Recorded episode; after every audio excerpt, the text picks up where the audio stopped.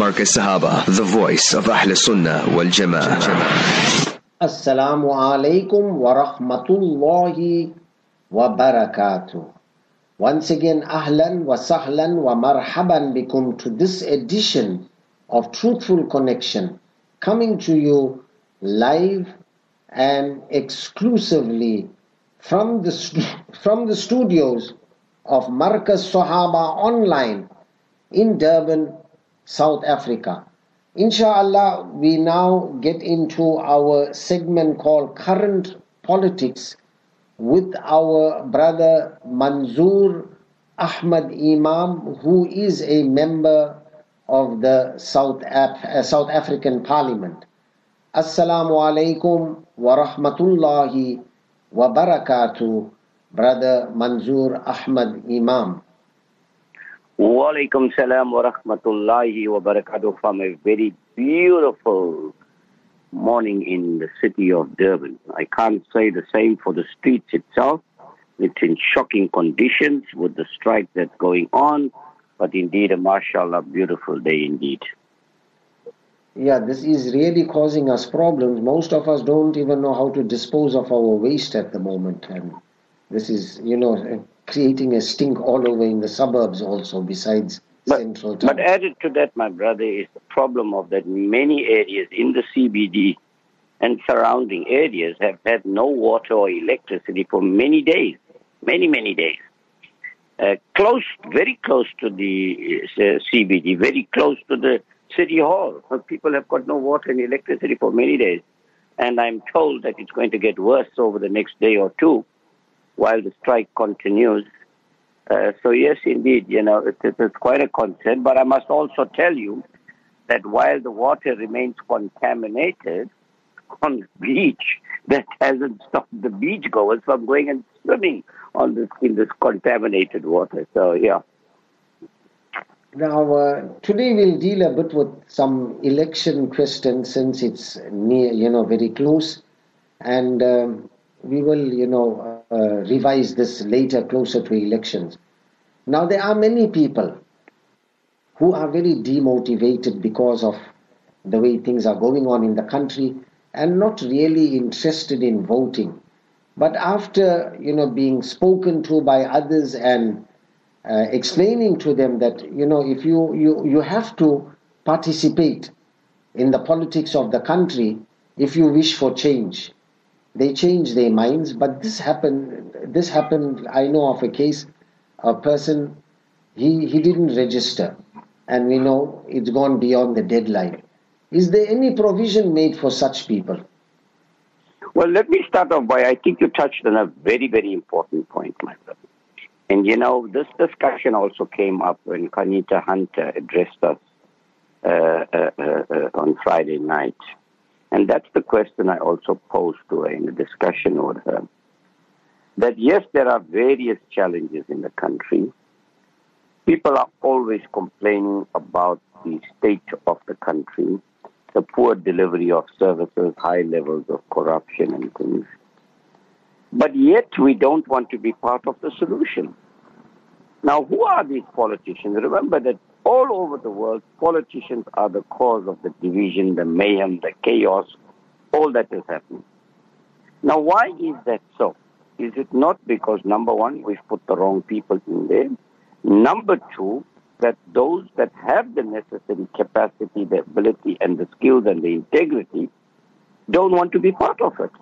I know that I've been calling people to ask them to be part of it. No, no, no, we'll support you from the background or we'll support you with all our knowledge, wisdom, but we don't want to be part of it. We don't want to go to parliament. We, can understand that.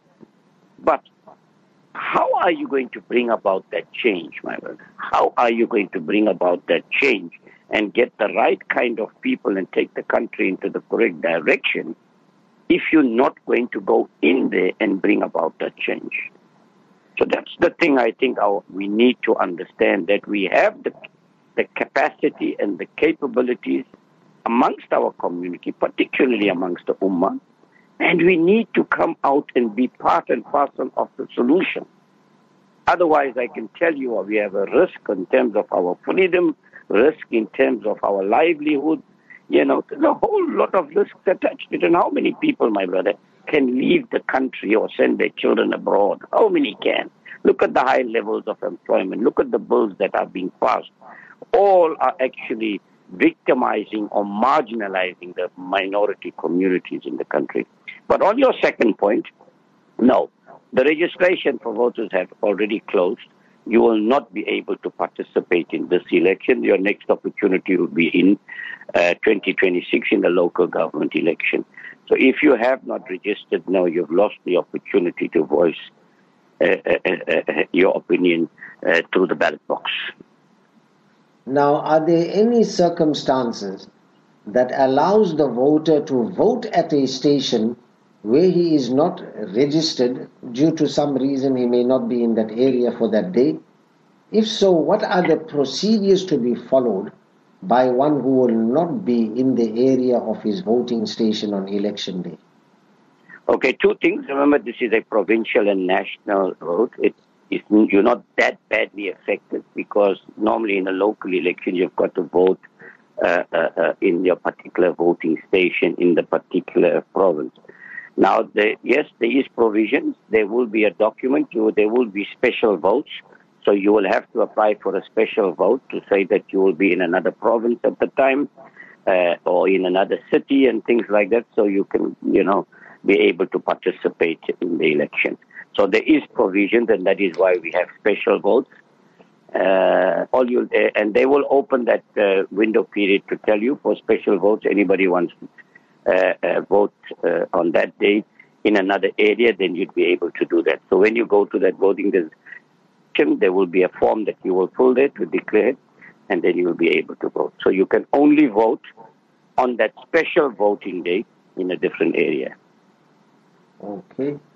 Now we also read that this is a landmark election making 30 years of electoral democracy, but it also introduces novel experiences for the voters, such as a third ballot in the national and provincial elections, as well as the participation of independent candidates for the very first time.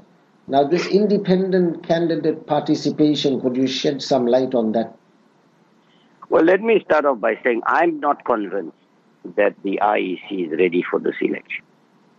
And let us also be mindful of the fact that our are matters before the court that have not been finalized. Over and above that, of course, we know this the MK party matter is also before the court. And that poses a very serious risk uh, uh, to these elections. I'm not sure why these elections were rushed, uh, uh, given the fact that there are matters before the court that needs to be finalized. You know, even on Friday night again, Conita Hunter and many others raised very serious concerns about some of the matters pertaining to this particular election and as far as independence and others are concerned, the signatures that is required, uh, you know, the whole lot of things and, uh, uh, and, and the risk that it poses, the instability it might cause if political parties are not allowed, particularly in KZN, which is a very hostile environment.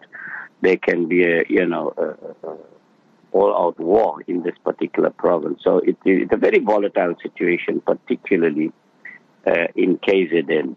Uh, uh, as far as this is concerned. So I think it is premature. Now, independent for the first time will be given an opportunity to participate Unfortunately, they are only uh, they are attached to regions and are only allowed to participate in 50% of the country.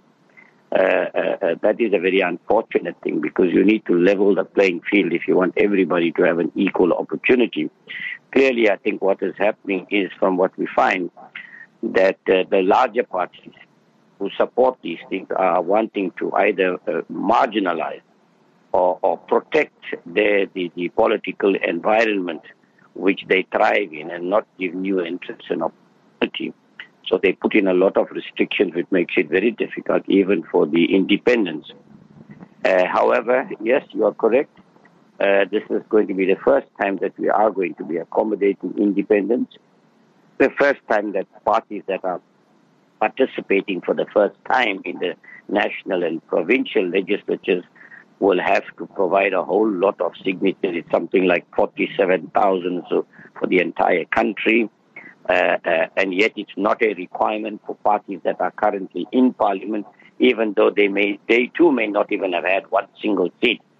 Some of them got there without getting the actual quota to get the one seat, you know, and because of the system, they were able to, to get in. Uh, there are some that may not even be able to make it and come back, but are going to be able to participate in this conference by virtue of already being there. So you can see, you know, uh, uh, uh, the inconsistencies as far as what is going on there. But yes, indeed, you know, independents are going to have uh, uh, an opportunity perhaps I think the, the, the, this creates an environment for us to have a constituency-based elections where we must do away with political parties and allow people to be elected by the electorate directly. Let the people decide who exactly they want rather than through political parties. And perhaps that might be the eventual route to go so that we'd be able to identify credible uh, uh, public representatives. So yes, that that that that I think at some stage might be the ideal to go because political party system in the African continent, particularly, and you can look in South Africa what is happening and the chaos that we are having in the country. So that's where we are as far as the the the, the current. But I think I must also allude to the fact that the problem with this election is it's very significant to the extent you're sitting on a ticking time bomb. You know, you have two clearly identifiable groups. One is those that want transformation, that want to uphold human rights values, uh, and, and then of course, but then of course that also comes with a lot of challenges in terms of the high levels of corruption and cadre deployment and a whole lot of things that have happened in the past. And then on the other hand, you have those that have a pro-Western or Zionist uh, uh, uh, uh, motive. And of course, and they've been very well funded in any event. So that clearly indicates that uh, there's, there's quite contestation in this particular election. And I can tell you this election is all about money. It's the whoever puts the most amount of money down is going to emerge. And there's no doubt about it. A lot of money is coming into the country, particularly for the Zions. The unfortunate thing is this you are going to be judged by your history. Parties like the ANC and things and, and, and their poor track record of, of, of, of the services are going to be attacked for that and uh, that is the loophole and the weakness that others will thrive on. But more importantly, I think we need to understand that um, uh, is there enough being done about the opposing side to try and maintain our grip in the country, but more importantly, change the direction in which we conduct ourselves so we can have a better South Africa. You know, we have a country that more and more people, for the very first time, are dying of malnutrition and hunger. Poverty levels are increasing. Rich are getting richer, the poor are getting poorer.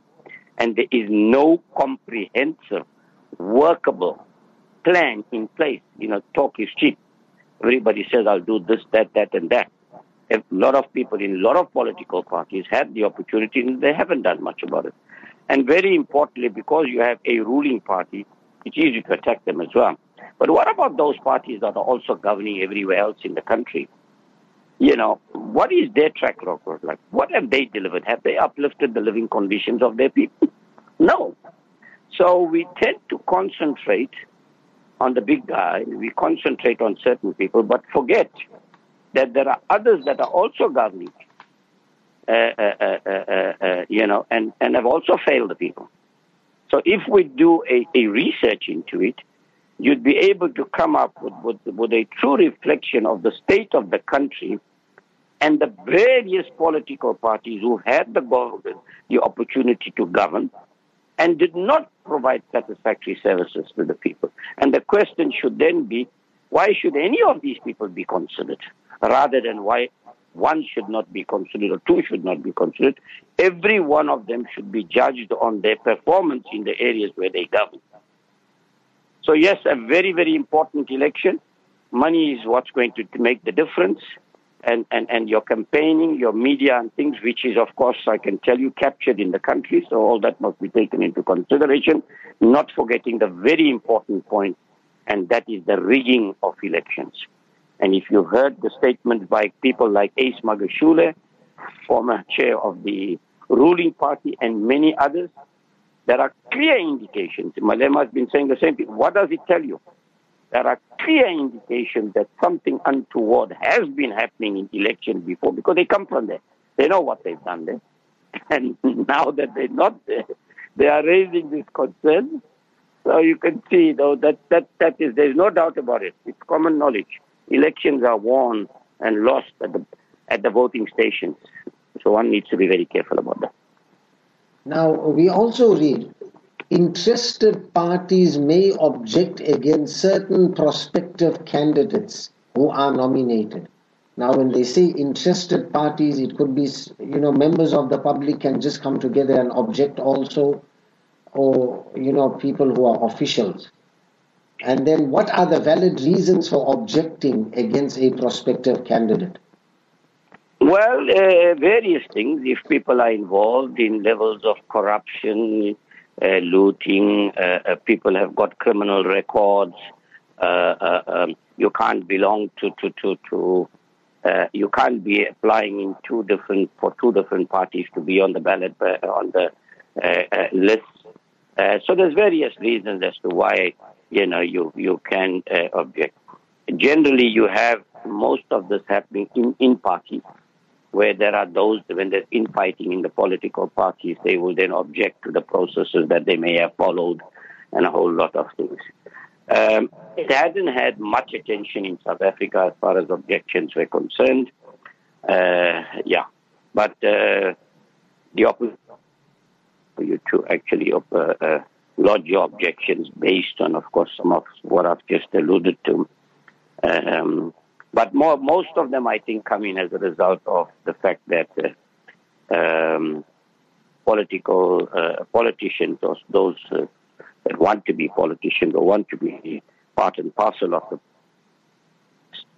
uh, uh, uh, may have, you know, had criminal records and things of that nature, so that you, in fact, you are supposed to screen your candidate before you put them because even when the IEC goes to it, they will also pick up if you had criminal records and things. And remember, anything more than a 12 month sentence, uh, you are not eligible to participate. So, yeah, these are just some of the things that uh, you will have objections from. Them. Now, I, I know last week we did discuss this uh, BELA bill, but there is a WhatsApp that has been going around this week about a member of the ruling party, and it says he admits that his schools will need to be registered at DBE. Why does he not tell the community the requirements for registration? Currently, the process of registration costs into thousands, hundreds of thousands. The bill is clear that if parents send their children to institutions that are not registered, they will be imprisoned. Now, this is worrying a lot of people that our, our madrasa is going to close down also if they're not registered. Well, first of all, uh, uh, uh, you know, I think to some extent it's exaggerated. But on the other hand, there are very serious risks attached to the Bill. Uh, you know, parents and others in the governing bodies and things are lo- are, will be losing control.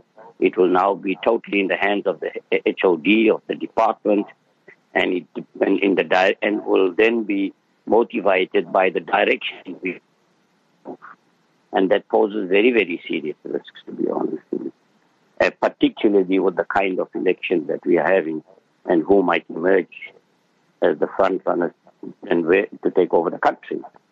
Uh, so there are very serious risks that are posed to it, and I think we are setting uh, uh, ourselves for failure as far as that is concerned. On the issue of all schools that are, all of these institutions are supposed to be registered in any case. Nothing new. Uh, it's always been the requirement that Uh, uh, any place of learning must be registered for various reasons, of course. Uh, uh, so, so that they are held accountable. But clearly, it's not a case of where the parents will be charged because they sent their child to a particular madrasa. That will not be the case. There's no such a thing. As. But yes, the institution themselves will be held responsible. The institutions themselves will be shut down if that is the case. We've had that in many institutions. Of course, I must also add that the level of compliance in the country is very low. You always find there are bogus institutions uh, that you only find about find out about a lot longer, you know, than you ought to have done. If the mechanisms in place were correct, you would have picked these up at a very early stage. But they haven't. You know, it's after you find many learners that paid an exorbitant amount of money, and then when it's time for them to graduate and get their certificates, we find that the schools are not registered, and it's the you know, these are the things that we have to be careful about. So to some extent, there are measures being put in place to try and have stricter control over them. But at the same time, the powers that is being given to the department could be abused and exploited. And that's the fear we have in terms of particularly your language policies that could be affected. What, I mean, a good example is alcohol being sold in the schools, you know, which will become, uh, uh, uh, you know, schools are allowed to do that despite the fact that alcohol is the one single item that is the most destructive commodity in the South African environment when it comes to accidents and crime and others.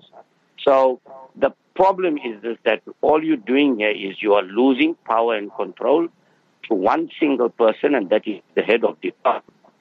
And we know through corruption, we know through through, through uh, uh um, uh, uh, uh, our experiences uh, how people can very easily be manipulated and things. And there's a very great fear. We believe that education, to some extent, being the control of it at school level, should be with those that govern in terms of the parents and things. But again, I want to say to you, my brother, my experience tells me that even governing bodies are very ineffective. And it's very ineffective to the extent that we have people sometimes that are unskilled, expecting to go and make appointments of skilled people. And, and I personally have seen it in one of the schools that I chaired as the governor, how the principal of that school, I won't quote them, the principal of the school quoted one candidate 49 out of 49 only because he belonged to a union that she belonged to. So you can see how these things get abused and governing bodies are not able to touch about it. Governing bodies, in my view, have been put there just to go and do fundraising and things for the school. They're just being used, uh, but they don't necessarily have the powers that they could do much about it. And here it is now you're limiting their powers and taking a lot more power away from them. So there is a whole lot to do, but I can tell you if you really there is greater risks uh, uh, as far as uh, uh I'm concerned uh, uh, in, in, in, this bill that's being passed. So yes, you are correct. Um, some public representatives are not coming out in the open to be able to discuss and debate every issue, the pros and cons of this bill, and some of them just support it. You know, and, and, and that's where I'm very concerned. Uh, and that's why I, I say I, to what I said in the very beginning that we need to, maybe we need to have constituency based elections because when you are political parties, you toe the line the parties want you to do.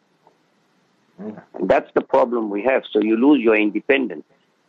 And, uh, and you pass bills of this nature I give you a good example. If you take a political party and they got representation from the different groupings, there are those that are in support of the LGBTIQ community in that party, and there are those that are not.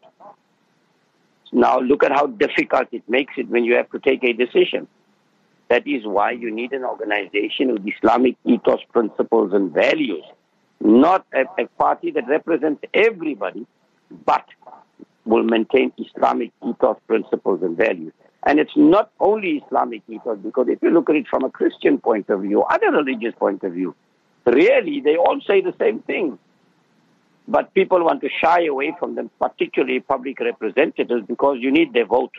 So you have to toe the line and then don't come out outright and say what is right and what is wrong and what you believe in and what you don't. People need to be consistent. They need to do the right thing. Yes, if it comes to human rights, you protect people's human rights, but don't promote anything that you know is not good for the Ummah and the people at large. We just have time for one more question, and this is about uh, electricity and you know the new developments that has come to the light of the public or knowledge of the public during this week and that is South Africa has just seen a major breakthrough in private electricity provision with President Cyril Ramaphosa announcing that business will not be allowed to generate power will now be allowed to generate power of up to 100 megawatts each uh, without a license. Currently, only one megawatt is allowed, and the new cap is much higher than expected. While some fear that this may see Eskom approaching a death spiral as large mining customers turn to private energy companies, Ramaphosa said it would herald a rebirth instead. Now, the members of the public, because of you know, having knowledge that corruption is an integral ingredient of the politics of the ruling party. Many people are skeptical about this. Do you think this would be in the interest of the country or further or further the cause of corruption? Well, let me start off by saying that I'm glad you your last point, the last mm, word that you used is what made me laugh actually when you started this particular question. And that reminds me of what happened not long ago and I met a group of people. I was invited there and and it was not long. Was just after the president made an announcement on solar energy and things, so I met them there.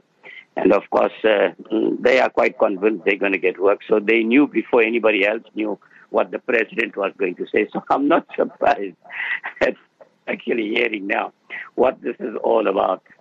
Uh, again, corruption, corruption, corruption. But a very important point here, my brother, is this.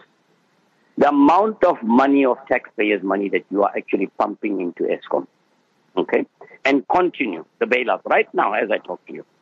But on the other hand, what are you doing? You're making Eskom redundant. So why are you putting so much of money into Eskom if you want to really privatize to the extent you want to go? All this money that you're pumping in there because Eskom is going to just become a white elephant like many of the other state-owned companies that you're pumping money into.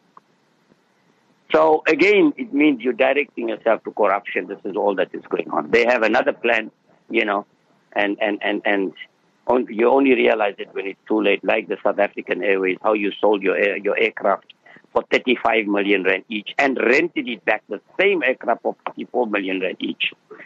I don't know, you know, how one can understand and, and, and, and, and, and consider, you know, why anyone would have made a decision of that nature. So it's exactly the same thing here as far as eh, eh, Eskom is concerned.